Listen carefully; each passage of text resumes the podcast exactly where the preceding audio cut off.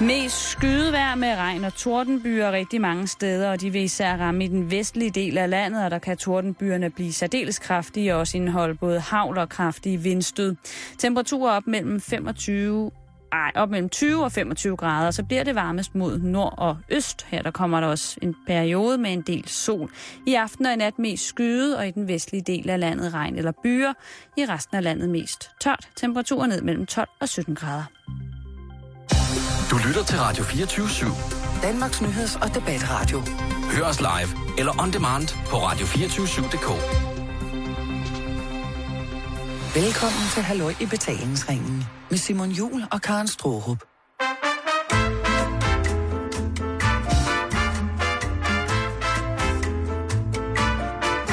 Så er det sat med fredag.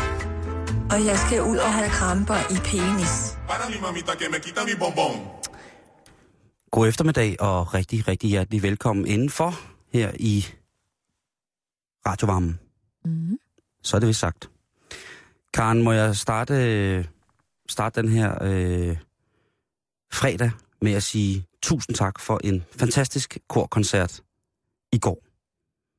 Det må du gerne starte med at sige.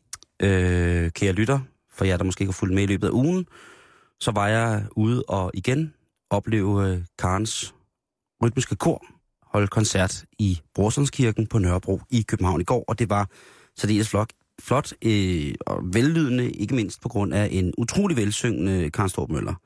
Karen, tak for at synge Lis Sørensens øh, Lyngen af Lilla.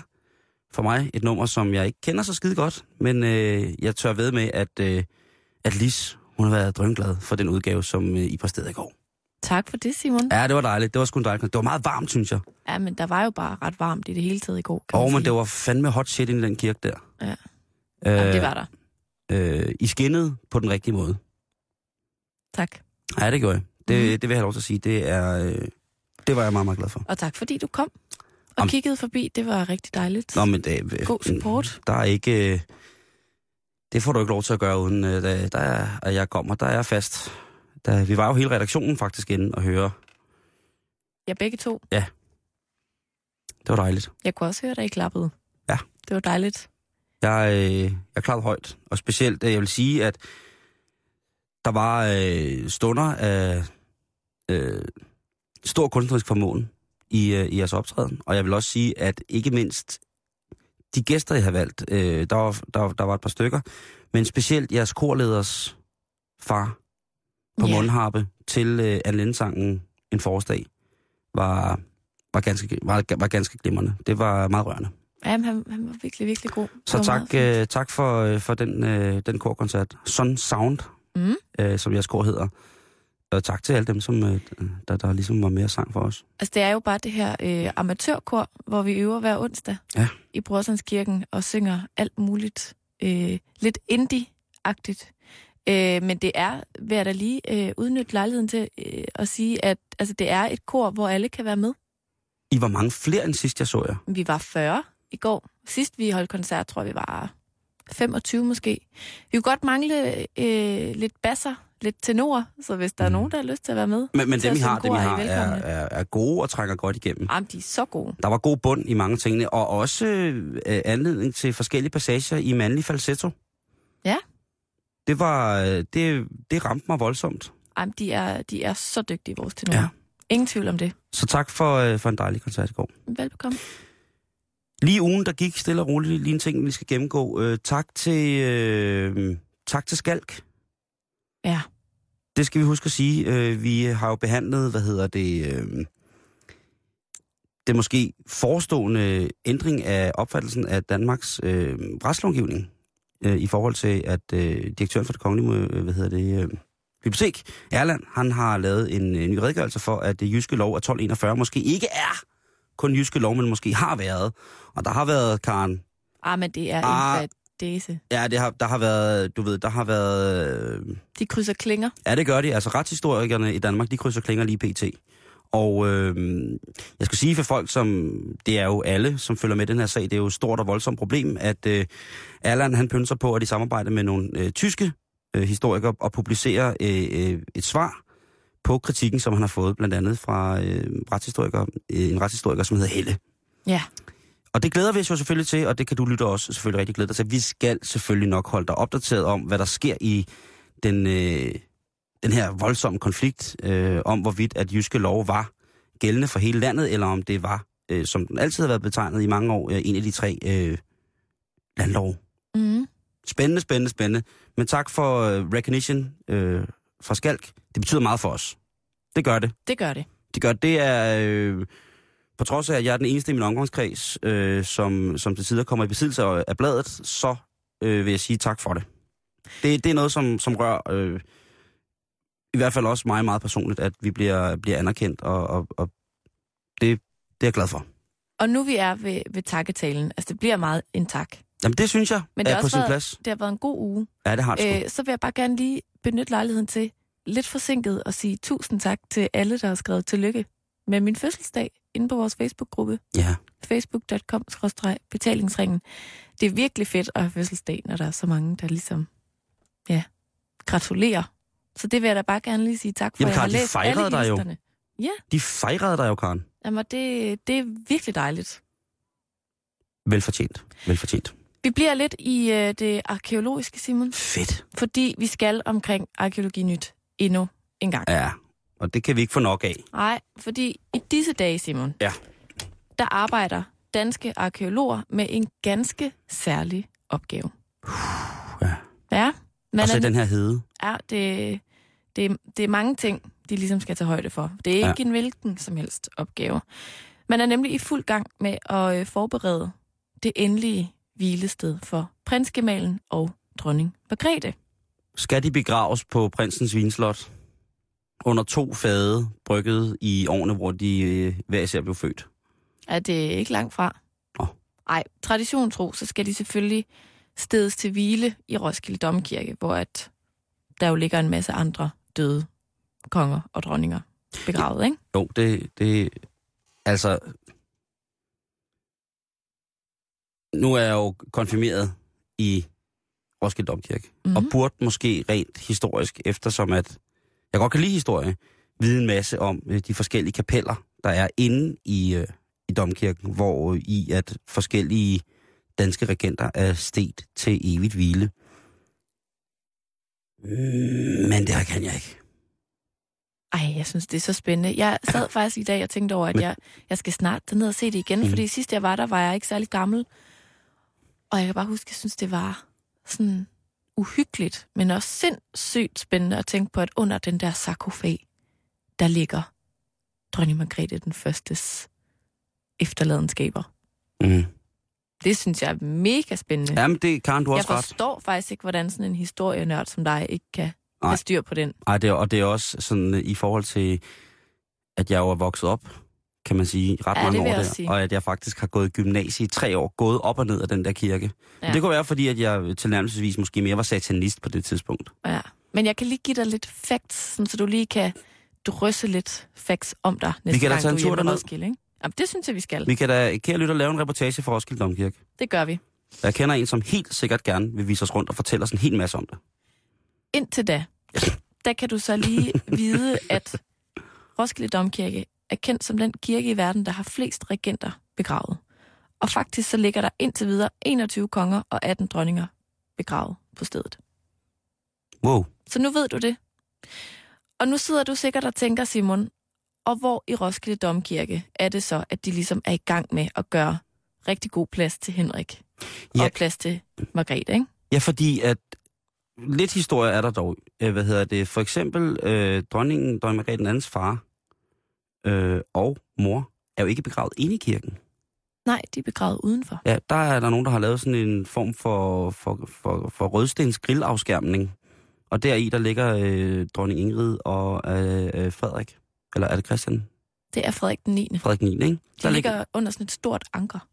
Ja, det er jo, øh, synes folk, meget smukt og meget fint. Og det tror nok, at tanken bag det var jo, at det var folkets konge og folkets dronning.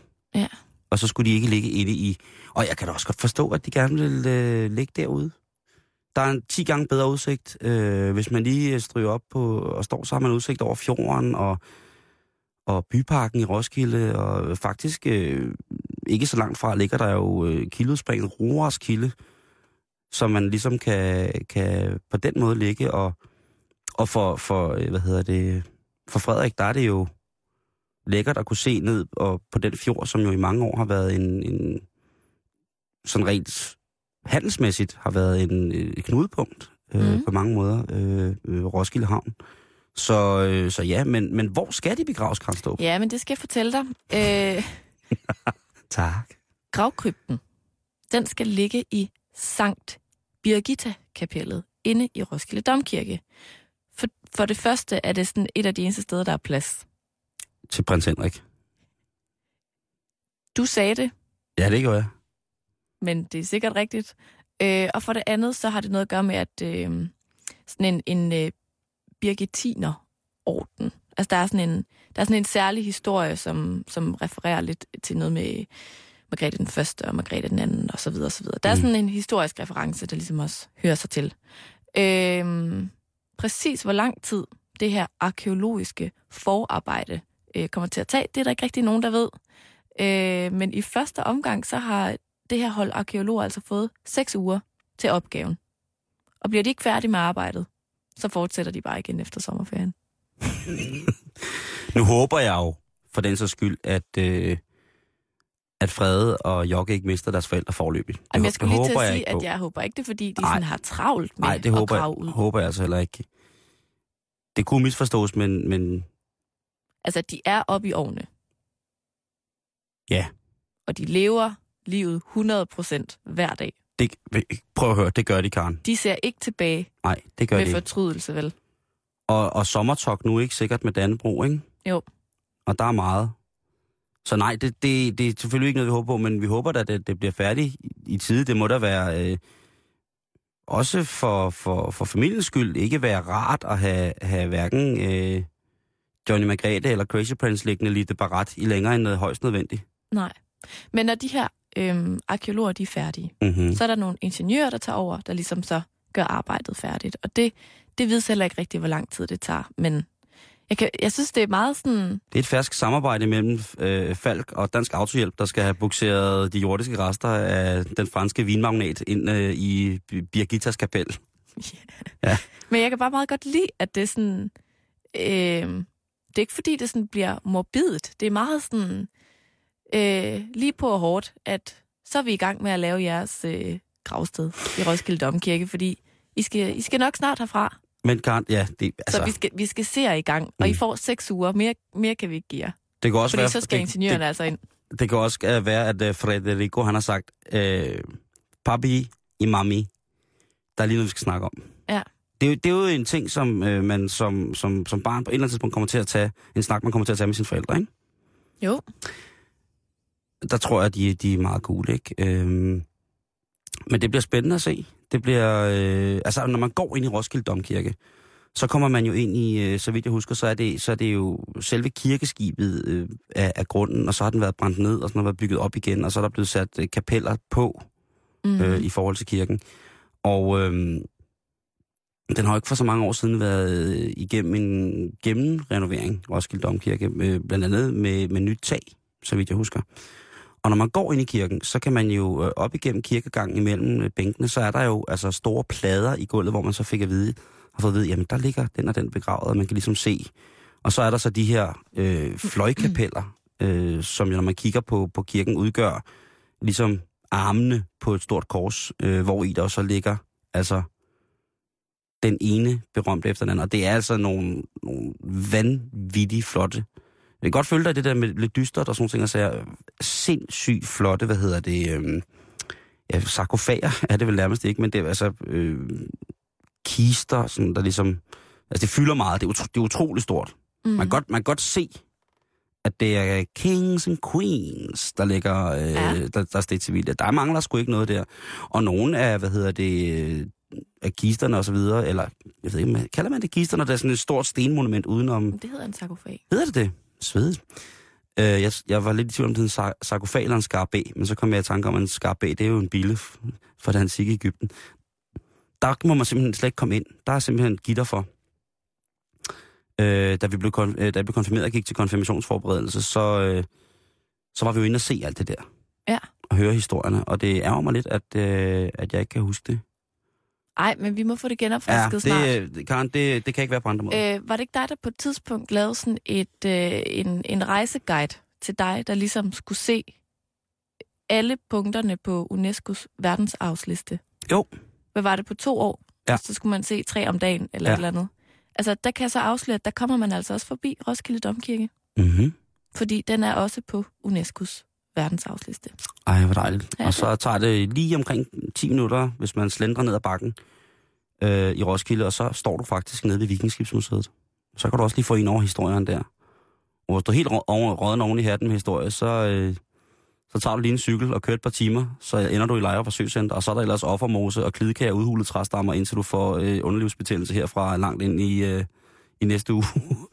Fordi du sidder helt fugtig i, i underhaks med en rød redningsvest. Jamen, der, det er, øh, jeg kan ikke øh, løbe fra, Karen, at, øh, at jeg øh, i en del af mine barneår har vokset op i, øh, i stærkt historisk, øh, stærkt historisk sådan præget øh, område i Danmark. Ja. Og øh, du skal også vide, at øh, min øh, interesse for historie, den er først opstået inden for de sidste øh, 5-10 år. Hvis du snakkede med mine, jeg havde de mest sindssyge historielærer, da jeg gik i, øh, i folkeskole. Mm. Jeg havde, jeg havde en, der hed Amdi.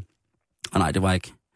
Men han var simpelthen det, det mest... Altså, han formåede på alle måder at gøre historie simpelthen til det mest forfærdelige. Jeg tror, han havde det selv. Ja. Ingen interesse whatsoever, med mindre... Altså, de pligter piger i klassen synes, det var ligesom... Skulle gøre og læse. Det var simpelthen så kedeligt. Og da jeg kom i gymnasiet, så fik jeg en historielærer øh, og oldtidslærer, som øh, havde skrevet bøger om det nærområde, som jeg voksede op i, øh, mm. som hedder Himmeløv ude i Roskilde. Om det var, det var, det var så Det lyder da støvet. som en gave. Tænk at stå med sådan en ekspert flere gange om ugen. Jamen, i dag havde jeg jo syntes, det var fuldstændig magisk. Ja. Men på daværende tidspunkt, ej, jeg ville ikke have syntes, at min folkeskolelærer ville have været noget værd.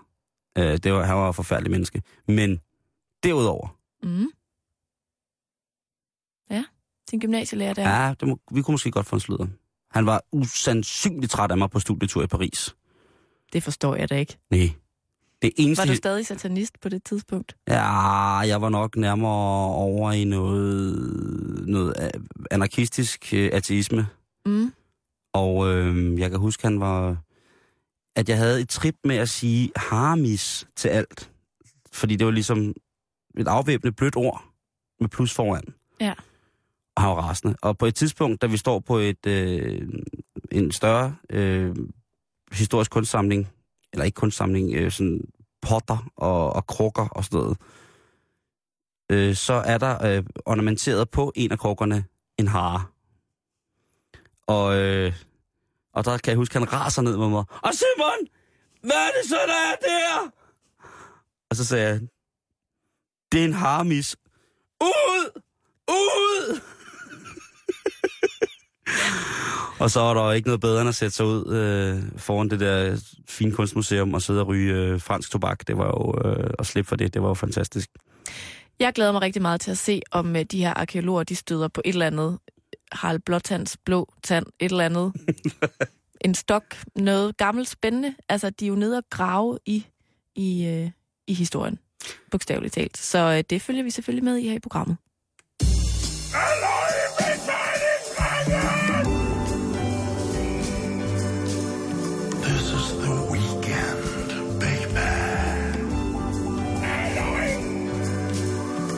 Lytter til Halløj Betalingsringen på Radio 24 /7.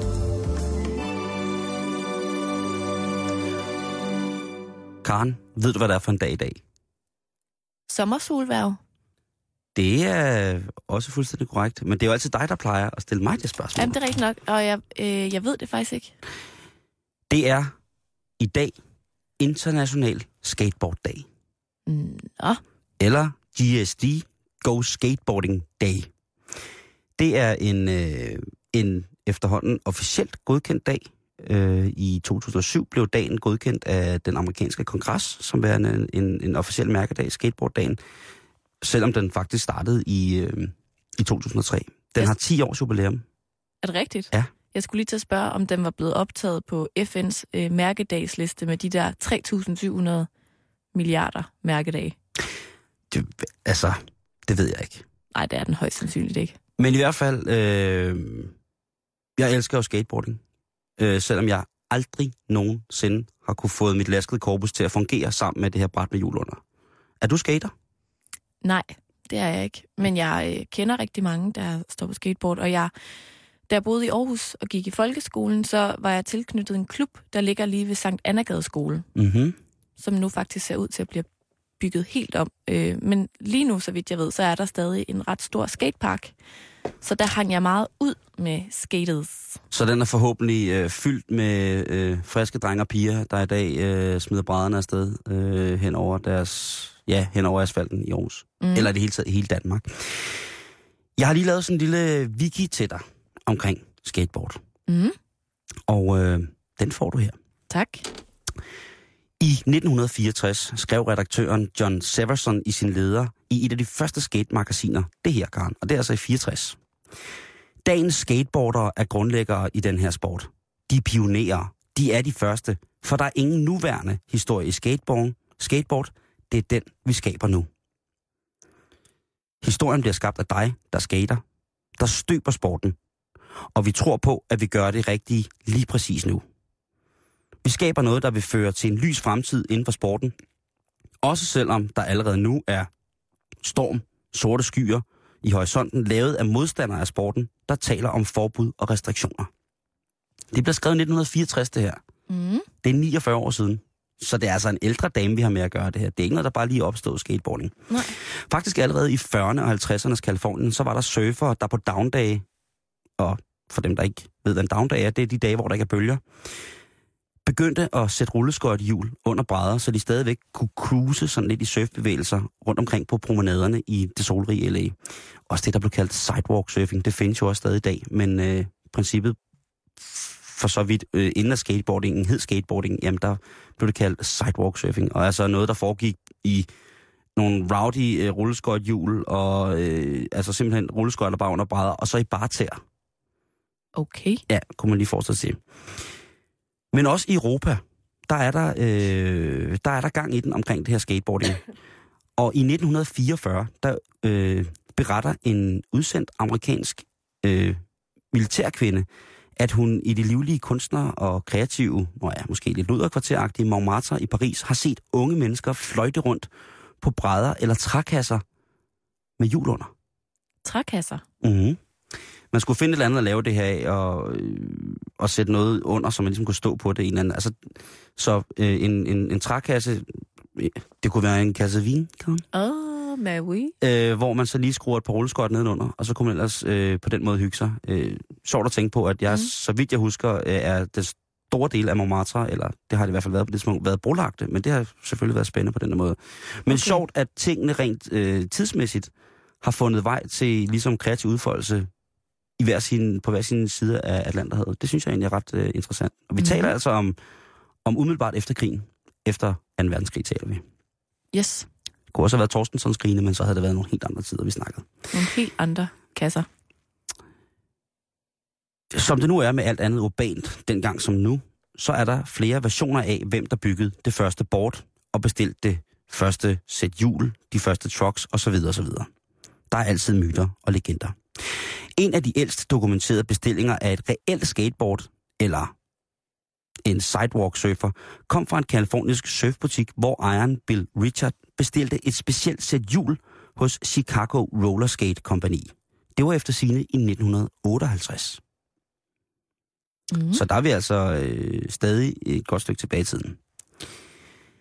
Så har det her fænomen, altså hvor de har sidewalk surfet og cruiset frem og tilbage, ligesom været, været liggende lidt med sig selv, men stadigvæk øh, noget, som folk har lagt lidt mærke til og tænkt, hvad er det for noget spændende noget, det der? Og selvfølgelig ikke mindst for surferne. Surf og skate har umiskendeligt en masse ting til fælles.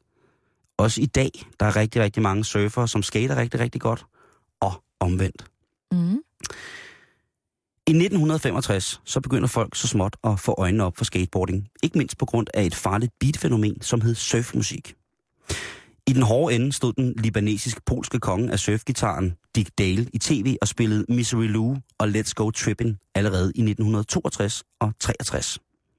Og i den lidt blødere ende, der stod The Beach Boys forsynet og forsynede os med informationen Let's Go Surfing i et mere europæisk og lyst inspireret univers. Alt sammen altså i starten af 60'erne. Mm. Og hvis man er i tvivl om, hvem ham her, øh, Dick Dale er for eksempel, som er, jeg kan jo virkelig godt lide både Beach Boys og Dick Dale, men øh, Dick Dale han er øh, ham, der spiller det her.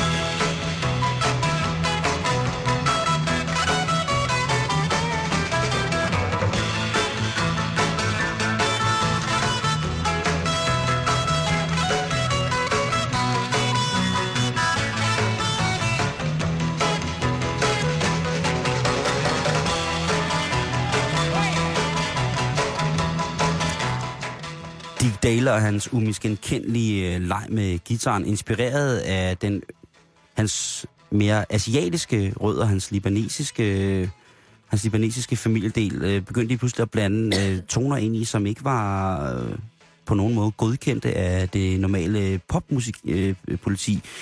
Men udtrykket og voldsomheden i det, og så selvfølgelig den her hyldest til surferstilen om at hænge løst og groove på strandene og ligesom hænge på bølgerne på deres lange surfbrædder. Det var noget, som øh, den amerikanske ungdom i særdeleshed fandt super interessant. Synes, det var spændende.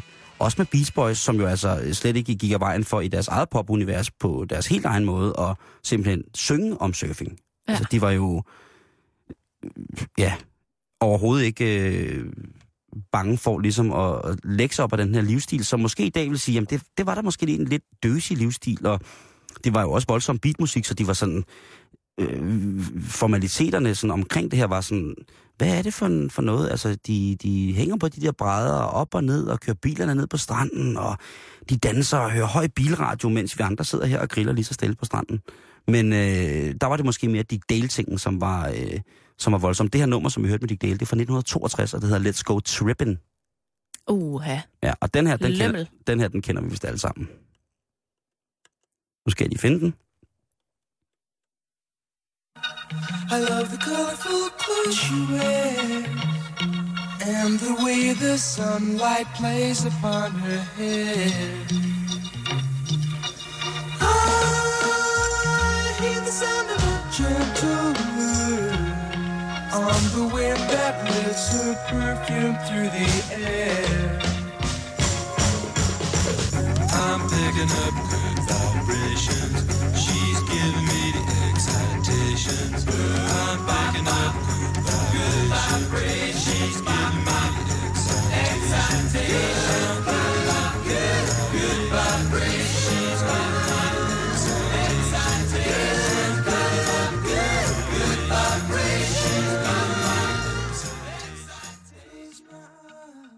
Altså her brødrene Wilson i, i Frit og Sur Good Vibration. En anden ting, som der jo også var kæmpestort og mm, ligesom var, det var jo det her øh, fænomen fjernsynet, hvor man jo lige pludselig fik en øh, kilde til øh, voldsom passiv underholdning. Man skulle bare sætte sig ned og kigge. Og i 1965, der er øh, Mr. TV, Johnny Carson, altså ude med, med, med hipsterfingeren og hiver Patty McGee, en af de første skateboardere, ind i nationalt dækket tv, for ligesom at afdække, hvad er det for et mærkeligt fænomen, der er ved at ske her. Hvorfor surfer I ikke bare på vandet? Hvorfor skal I også øh, okkupere vores fortog og vores veje øh, og alt muligt mærkeligt? Mm. Interviewet handlede ikke så meget i virkeligheden om skateboard, men det handlede meget mere om, hvordan man øh, forebygger skader. Øh, så det, men det var trods alt en af de øh, første interviews, hvor skateboard øh, på den måde løber over fjernsynsskærmen foran øh, den ganske verden, og selvfølgelig ikke mindst øh, det amerikanske. Og så begynder tingene lige så stille at rulle derud af med, hvad er det dog for et mærkeligt bræt det her øh, med, med, med hjul under. Skateboardingen, den øh, er så godt på vej med tv's hjælp også. Øh, og øh, regnskabet for, for, for en af de første skateboardproducenter, øh, altså en, øh, en surfbutik, som starter med at lave brædderne helt færdige, altså med, med hjul på og med, de skruer så at sige bare rulleskøjterne fast på, på, på brædderne, hedder Makaha. Og øh, regnskabet, man, det er jo som sagt med det her urban noget svært at finde ud af, hvornår startede, og hvornår kom det første, og hvad så. Mm. Så man må hænge sig i nogle ting, som er faktuelle. Og der finder man øh, på et tidspunkt frem i et regnskab, at øh, det her, øh, den her surfshop øh, går for at være sådan en nogenlunde surfshop, øh, som har, laver mange boards og sådan nogle ting, og så har en stor omsætning. Men lige pludselig sker der en eksplosion, og i øh, forretningsårene 63 til 65, 1963 til 1965, der omsætter den her surfbutik, Makaha, øh, i samarbejde med nogle andre producenter, altså for over 10 millioner dollars i starten af 60'erne af de her nye skateboardfænomen. Det er ret mange penge, hva'? Det er sindssygt mange penge. Og jeg skal lige sige til jer, kære lytter, det er ret øh, fint at sidde og snakke her, fordi Karen hun sidder i en af sine fantastiske Tahiti-skjorter. Så det er totalt surf, det her. På det her tidspunkt, så begynder skateboarding også lige så stille at løsrive sig fra surferne. Det vil sige, at man ikke bare surfer og skater hele tiden, men der er også nogen, som vælger at sige, vi vil hellere skate. Vi vil hellere være skateboarder, end vi vil være surfer. Mm. Og det gør jo så, at, øh, at lige pludselig begynder sporten at udvikle sig. Lige pludselig begynder det her fænomen at udvikle sig, og folk kræver mere af deres udstyr, og, øh, og kulturen får rigtig godt fat. Og den spreder sig. Det er, lige pludselig er det ikke kun et, øh, et øh, vestkystfænomen i USA, lige pludselig spreder det sig øh, over det hele, fordi folk kan jo se fjernsyn, og man behøver ikke bølger for at være med i det her. Der er forskellige øh, discipliner. En af de første discipliner er selvfølgelig slalom. Øh, det skal vi have ind i det jo øh, til dags dato. En, øh, en virkelig speciel form for, for dyst, men altså kører hurtigt i, frem og tilbage hver side. Så var der det, der hed flatlane, som jo nok er det, som vi kalder street i dag. Og så var der det, der hedder freestyle, som, hvor man så kunne blande alt muligt i, imellem hinanden. Der var ingen etablerede skatearealer. Altså, der var ikke, som vi har i dag, parks overalt. Øh, skateparks eller øh, rampekomplekser, eller man kunne på en eller anden tage en halv, hvis man var heldig. Man fandt øh, forskellige uudnyttede fabriksområder, parkeringspladser osv., og der lavede man så små crews, små hold, hvor man så mødtes og skatede og begyndte at udvikle de her øh, forskellige tricks. Øhm, udviklingen af grej tog øh, øh som, som, hvad hedder det, som sagt også fart, og trucks, altså det her øh, aksel øh, element, der sidder under selve skateboardet, som hjulene sidder fastmonteret på, som gør, at man kan dreje og så videre. Øh, de begyndte øh, at komme i flere og flere afskygninger, og folk havde flere og flere bedre idéer om, hvad det nye skulle være, og hvorfor det lige præcis skulle være så godt øh, med, med det her, det her tek- nye tekniske tiltag, som de lavede specielt. Mm-hmm. I midten af 70'erne, og hvad hedder det, i, faktisk i 75, så bliver den første kæmpe store nationale i Amerika skatekonkurrence afholdt. Den hedder Del Mar National Championship. Og der kan alle stille op. I dag der er det jo sådan noget med, der skal man udpege sig og kvalificere sig. Der er sikkert også ranglister og sådan noget. Men altså 500 skater møder op til den her kæmpe event. Og øh, freestyle-konkurrencen bliver vundet af den nu legendariske Ross Howell. I mindst en, et lokalt skatecrew, som hed, kaldte sig selv C-fyr, begyndte at smide omkring sig med helt nye tricks. Lige pludselig, så var det ikke nok bare at køre frem og tilbage på bordet og sådan noget, ting og sager. Lige pludselig skulle bordet øh, vendes, og man skulle øh, begynde at lave sådan mere eller mindre akrobatiske ting i forhold til, til, til skateboard. Og det her C-fyrhold, en ting er, at uh, Ross Howell selvfølgelig er, er en legende i skateboardingen, men de her C-fyr, de bliver senere hen kendt som The Sea-Boys, eller Z-drengene. Og det er i dag et hold af fuldstændig udødeliggjorte skater. Altså det er øh, nogle af de mennesker, som i dag har lagt grundstenen ned til til det, som vi i dag kender som både street, altså gadeskating, og vert, altså rampeskating. En af de mest kontroversielle bad boys i skating, øh, han var med i, øh, i, i det her, og, øh, og en mand, som er senere hen er blevet filmproducer, var også med i det her crew, og, øh, og det har ligesom gjort, øh, at, øh, at vi i dag har usandsynligt mange sådan ting, som i, stadigvæk i dag er, er hvad hedder det, øh, er sindssygt aktuelle, som de bragte på i, i, i 1975. Mm. Er det ikke sindssygt? Jo, oh, det er ret vildt. Øhm, Jay Adams er et, øh, et, et, hvad kan jeg sige, eller er en skæbne, som øh, var en af de første, hvad hedder det, øh, sådan virkelig hardcore bad boys i skating. Øh, han øh, har senere hen haft et liv ind og ud af fængsel. Han, øh, han er blevet anklaget for mor. Han har været med i noget så øh, usympatisk som øh, hate crimes imod homoseksuelle. Og øh, har altså igen er blevet hævet ud ind og sat i spillet for blandt andet at handle med stoffer. Men han er stadigvæk, øh, hvis man spørger den gamle skole og skater, så på trods af øh, alle de her forfærdelige ting, han lavede, så har der altid været et lyspunkt ved Jay Adams, og det har været hans skateboarding. At han stadigvæk øh, den dag i dag bliver reciteret for at have skabt øh, blandt andet aerials, øh, hvor man ligesom får luft under brættet. Mm. Øh, en af de andre, sådan mere, en af de grundlæggerne for det her Seaboys, fantastisk mand, der hedder Tony Alva i dag, øh, manden bag det, der hedder Alva Boardings. Øh, han satte øh, endnu mere luft under brættet, og han er den, der er blevet kendt som værende den såkaldte airtricks, altså de her trick, vi ser der, hvor folk flyver ud over alt muligt. Øh, han er ligesom blevet kaldt faderen til det. Derudover så var han den første skater til at grundlægge sit eget firma. Og det gjorde han i 77, da han var 19 år. Der grundlægger han Alva Skates. Og øh, Alva Skates eksisterer som sagt den dag i dag, og er et, øh, et velanerkendt firma, øh, som så i dag både bringer skateboarding, kunst og musik sammen til sådan et form for udtryk. Ting, som jo har meget med hinanden at gøre. Skater i dag vil jo gerne have, øh, at kunsten under deres bræt er fantastisk og unik.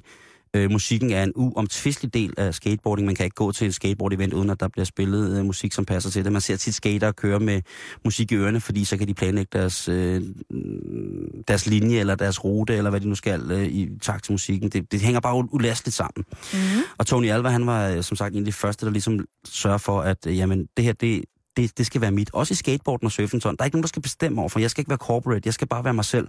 Jeg vil bare lave de bedste boards. Jeg vil have de bedste...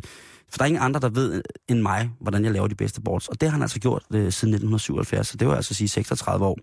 De holdt deres første, deres første jubilæum. De kunne jo holdt nogle stykker, men de holdt deres første jubilæum i 2005, hvor blandt andet en stor del af de overlevende Seaboys øh, var repræsenteret, og Tony Alva, som også er en dreven musiker, både spillede og, som han skriver på sin hjemmeside, fik lov til at dele øl ud. Det kan jeg godt lide. En anden mand og en af de mennesker, som er med til at i dag at dokumentere og være øh, grundlægger af skatefilmen, øh, han hedder Stacy Peralta. Og han er producer i dag og instruerer fantastisk film, blandt andet fantastisk øh, surffilm om øh, big wave surfing, helt utrolig. Men hans, øh, hans skældsættende kan man sige, indgang i filmbranchen, den kommer i 1900 og, eller den kommer i 2001, øh, hvor han laver dokumentarfilmen, der hedder Dogtown and Seaboys, som handler om det gamle Seaboys hold. Og det er en, om man kan lide skateboarding eller ej, så er det en fantastisk film. En sindssyg fed dokumentarfilm om, om et miljø, om en gruppe mennesker, om, om, øh, om starten på noget. Øh, jeg kan varmt anbefale at se den, hvis man ikke skal noget i dag på International Skateboard-dag, men så alligevel vil have lidt med skateboard at gøre, så kunne man se, man kunne øh, købe den på nettet et eller andet sted. Derudover så er Stacey Peralta også en dreven forretningsmand, ligesom, øh, hvad hedder han, øh, Tony Alva. Og øh, sammen med, hvad hedder det, øh, sammen med en homie, så laver han øh, firmaet Paul Peralta, som øh, i dag er et af de aller, aller største skateboardbrands i hele verden.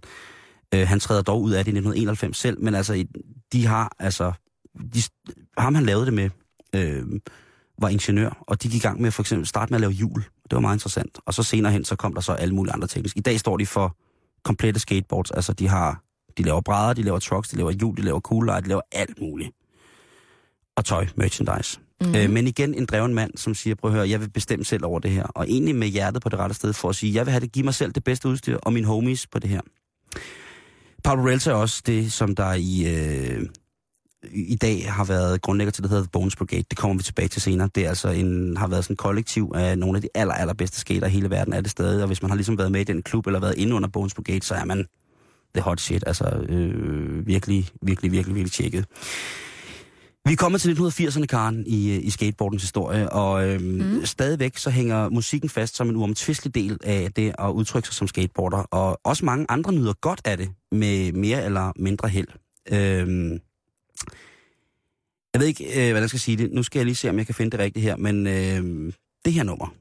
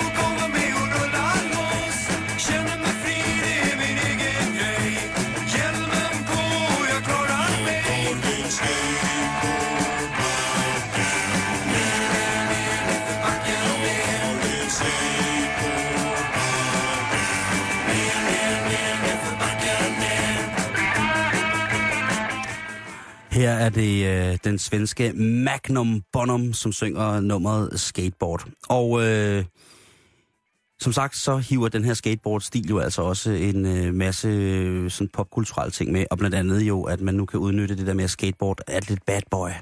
Og som man jo hører på den hyldende guitar solo, så er, øh, så er det et, et kæmpe hit. Mm. Lige pludselig så er der magasiner. Lige pludselig så er der øh, i løbet af 80'erne computerspil, øh, som alt sammen handler om det. Lige pludselig ser man skateboarderne på, på hvad hedder det, på bagsiden øh, i Anders Sandbladet. Man ser dem på øh, sodavandsflasker, man ser dem i virkeligheden overalt. Det er synonym med helt vildt øh, et ekspressivt ungdomsudtryk. Måske lidt et oprør, det er jeg ikke sikker på, men øh, det kommer det i hvert fald til. Øhm, I dag der er skateboarding jo en kæmpe stor industri, en milliardindustri, øh, som, som sætter de bedste pro-skaters op på, øh, på ranglisterne af nogle af de mennesker, som, som inden for ekstremsport tjener aller, aller flest penge. Der er jo X-Games, der er skate-events rundt om i hele verden, øh, flere forskellige energidrikfirmaer har slået sig på, ligesom at promovere sig helt voldsomt ud i det her skateboard. Og det er, øh, som sagt, en lidt ældre dame, det her skateboarding, så øh, det er bare en fasthamret kultur i, øh, i, i, inden for sportsgrenen. Mm-hmm. Øh, Nicky Guerrero, Danny Way, Tony Hawk, Rune Glifbjerg, Rob Dyrdek, P-Rod, Sean White, Bob Burnquist, Guy Mariano, Alex Midler. Listen den fortsætter af fuldstændig sindssyge øh, skater, legendariske skater, som altså har været med i mange år. Men hvis man er en skater i dag øh, på, på 42, der er jo mange men- mennesker, der, øh, der er jo en, en hel liga, som hedder The Masters, øh, som er sådan en pro-tur for folk, som er godt op i årene og stadig skater. En mand som Tony Hawk, jo, som jo er en af de mennesker, som har spundet allermest guld på det her, øh, i forhold til stadig at være en blændende skater. Han øh, har jo altså imperie af tøj, skateboards, øh, computerspil osv. Sean White det samme, øh, som jo både stiller op i, i snowboarding og øh, øh i X-Games og i, hvad hedder det, øh, skateboarding. Så skateboarding er i dag et levende bevis på, at en subkultur er noget af det stærkeste, vi har i popkultur i virkeligheden. Professionelle skateboardere er i dag nogle af, af de her øh, helte, som, som vi gerne vil være forbilleder. Øh, kæmpe stjerner. Øh, de får cameos i alle mulige film, de bliver brugt i reklamer. Det er, det kan næsten ikke blive, øh, blive større inden for, for ekstremsport på den måde. Øh, så skateboarding, det er også en holdning og en livsstil. Og det er noget, som min skatervenner siger. Jeg har også rigtig mange venner, som skater rigtig, rigtig meget. Og egentlig så er det ikke noget, at de behøver at sige, for man er ikke i tvivl om det, når man ser, hvor meget hjerteblod de her mennesker kommer i det. Og i det hele taget, hvor meget blod de kommer, der kommer ud af dem, når de, øh, når de, når de crasher og smadrer sig selv mm. og sådan nogle ting og sager. Så øh, de smider generelt hele deres liv for den her elskede board lifestyle. Og øh, jeg vil bare sige til alle, der skater i dag, rigtig god, rigtig god international go skate dag. Fight the power og tjek dit lokalområde, om ikke der skulle være et, øh, et lille arrangement for, øh, for de lokale skater. Hold da op, Simon. Hmm? Spændende. Tak, Tak. for den gennemgang. Selv tak. Må jeg spørge om en ting? Ja. Du nævnte slet ikke nogen øh, damer. Nej, det dem, gjorde jeg ikke. Dem er der ikke så mange af, vel? Der er ikke så mange, øh, hvad hedder det, øh, kvindelige skater, men der er nogle stykker. Og øh, i, øh, hvis man fulgte med i X-Games her i øh, sommer, så, øh, så kunne man også se, at der var flere piger, som stillede op i øh, både, øh, eller i, hvad hedder det i hvert fald, i, i street. De var meget, meget gode til at, øh, hvad hedder det, øh, at ligesom vise i sammenklippene. Der var sådan en masse sammenklip på, øh, på hvad hedder det, på fjernsynet med, med det her, Mhm. hvor at de øh, virkelig slog meget an på, øh, på kvinderne. Øh, Ja. ja. De var rigtig gode til at, øh, til at og, hvad hedder det, øh, at promovere den. Men altså, der er alt muligt. Der er blandt andet Girlskate.net, øh, hvad hedder det, Girlskate Network, øh, og øh, Jeg synes bare, det er mega sejt, når Ja. piger står på skateboard, og de er gode til det. jamen det, øh, der er, Også når de er dårlige til det. Bare de kaster sig ud i det. Det synes jeg er ret sejt. for mit vedkommende, så synes jeg ikke, der, der, der, jo, der er noget, der er lækre, men der er noget af det lækreste, det er piger, der skater helt vildt godt. Jeg synes, det er sindssygt lækkert, og specielt efter, at øh, strambuksemoden er kommet. En, øh, en pige i, øh, i strambukser, der skater, det, det, det er lækkert. Ikke hvis det bliver, altså og stadig hvis hun er feminin, ikke? En anden ting, man kan iføre sig, når man skater, Simon, Mm. det er en cykelhjelm.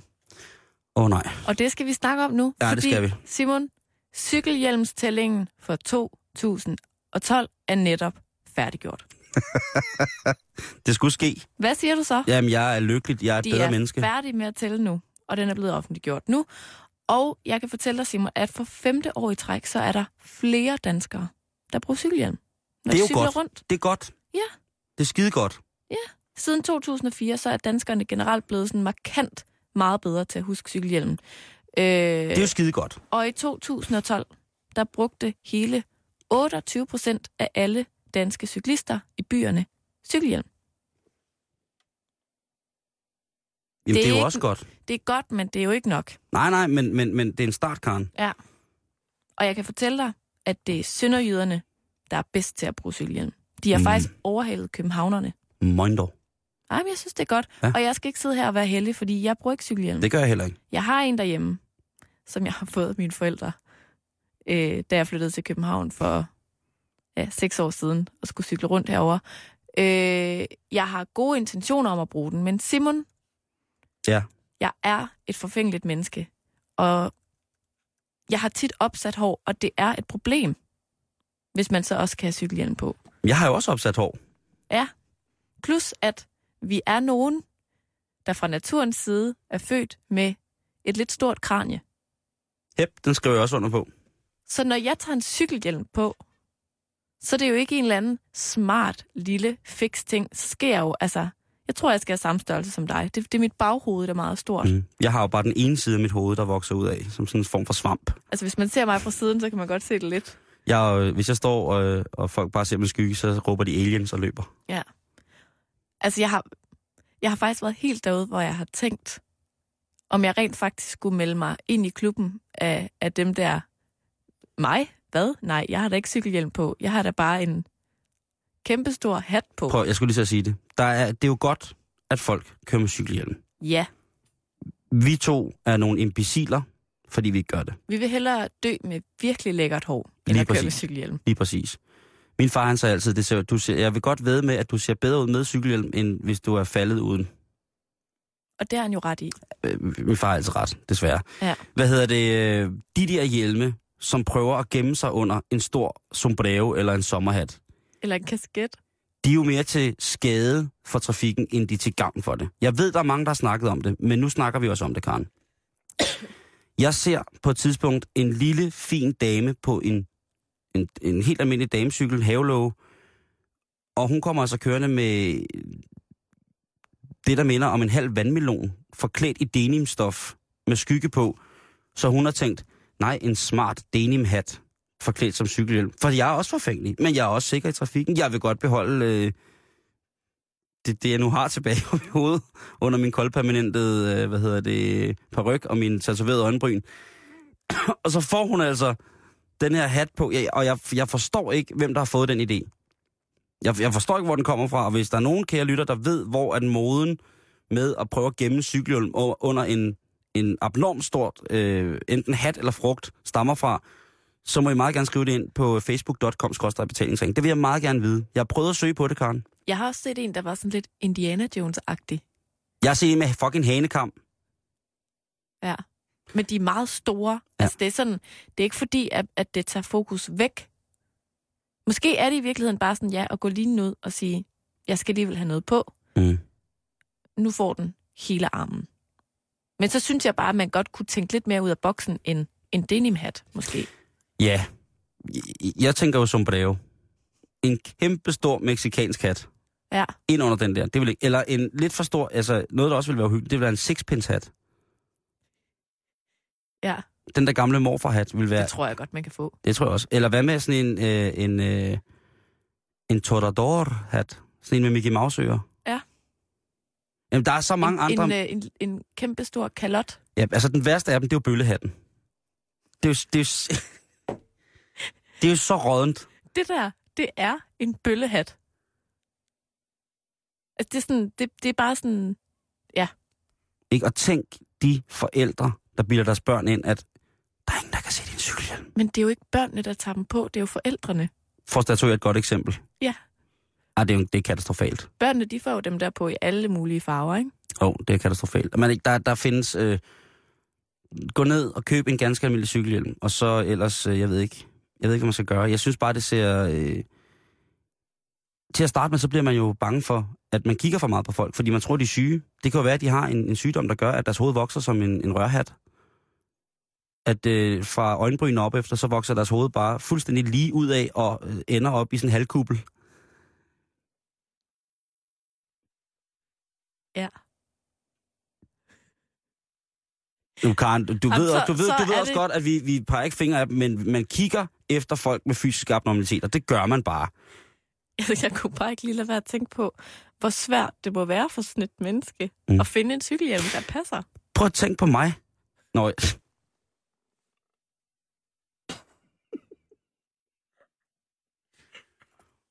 Prøv at tænke på, Karen. Nu, har, nu, øh, nu skal folk ikke tro, øh, at du ikke er velproportioneret på nogen måder. Men ja, jeg tænker bare på, nu siger du selv, at du har et stort hoved. Det er jo ikke sådan, at det er sådan en tændstikket krop, og så flagrer der sådan en badebold rundt op for enden i Nej. din hals. Hofterne og skuldrene følger godt med. Jeg, jeg tænker bare, Karen, Ja. at hvis dig eller jeg skulle ud og finde en cykelhjelm i mål over 60, Ja. så vil den her bølgehat jo blive så stor. Eller, Ja. eller denimhatten. Den friske denimhat. Den vil jo, Det er den, mig. den vil, så tager jeg bølgehatten. Det vil blive så stort, så det vil se endnu mere mærkeligt ud, ikke? Så vil man jo for alvor være til fejltrafikken, og ikke... Øh, og det vil være uhensigtsmæssigt, fordi så vil man tænke, "Nå, det er fint nok, at der sker ikke noget med mig, men alle andre folk, de kigger på mig, som om jeg lige var faldet ned fra en anden planet. Eller også kan de ikke se noget for hatten. Ja. Man, man skygger simpelthen. Nej, men det er svært at, øh, at snakke om de her ting, fordi det jo, det jo handler om forfængelighed frem for sikkerhed, ikke? Ja, det gør det. Men, åh, jeg skal bruge den skide cykelhjelm, jeg ved det godt.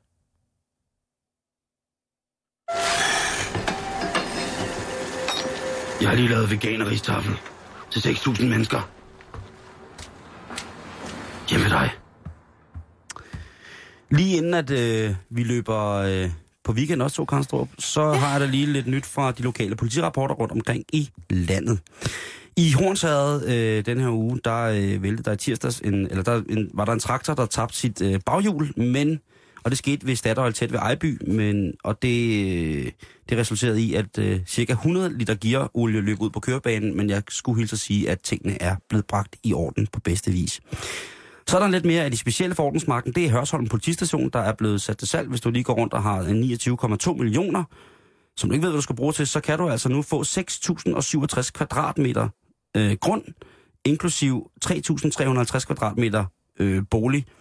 Og i den her røde murstensbolig, som er fra 1923, så skulle jeg lige hilse at sige, at der er egen detention, hundegårde og parkeringskælder til seks biler, samt 40 udendørs parkeringspladser. Sådan. Så kan du få en politistation. Og jeg tænker, der er sikkert nogen, som, som på en eller anden fin måde vil kunne bruge øh, en færdigbygget detention til et eller andet.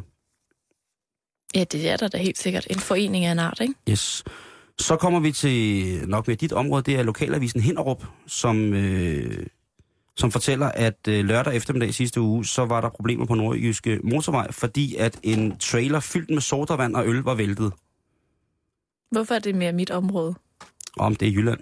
Nå, jeg tror du mente, at jeg kørte meget rundt med drikkevarer Nej. i trailer. Øh, døgnrapporten fra Østjyllands politi øh, viser, at der ikke er sket nogen personskade. Jeg tænker bare på, hvis man har en helt trailer fyldt med bajer og sodavand, hvad er der så blevet af dem? Hvem har, for, hvem har forestået oprydningsarbejdet? Er det ræve og hjorte og grævlinger, der er kommet og hentet ind til dagen og vejen? Det